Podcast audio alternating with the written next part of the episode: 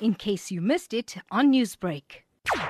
Yesterday, the Parliament of Sri Lanka adjourned until the 18th of December. This was done by the uh, Sri Lankan uh, Speaker of Parliament. Sri Lanka has been in a state of political turmoil since about October this year, when President Sirisena sacked Prime Minister Ranil Wickremesinghe and appointed President Rajapaksa. Now, Rajapaksa is loved by the Sinhalese extremists who have supported him during the genocide of Tamils, especially in the final stages of the war. He is also hated by many because he left the Sri Lankan economy on the brink of collapse and his human rights record has forced many governments to stay away from Sri Lanka. The ousted Prime Minister Ranil Wickremesinghe, on the other hand, he was also involved in human rights abuses. But recently, he's been making statements support of Tamils. I think that he's been very opportunistic because he wants to do this to strengthen his position and to remain as Prime Minister of Sri Lanka. Speaking about the Tamils, how do these developments impact on the Tamils who are the majority in the north and as well as the east of Sri Lanka?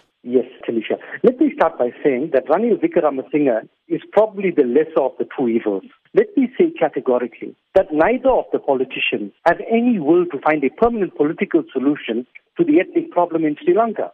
Tamil politicians have largely been silent about the parliamentary crisis because it does not concern them. So at the moment, you know, the impact is that the Tamils are just watching this from afar. Newsbreak, Lotus FM, powered by SABC News.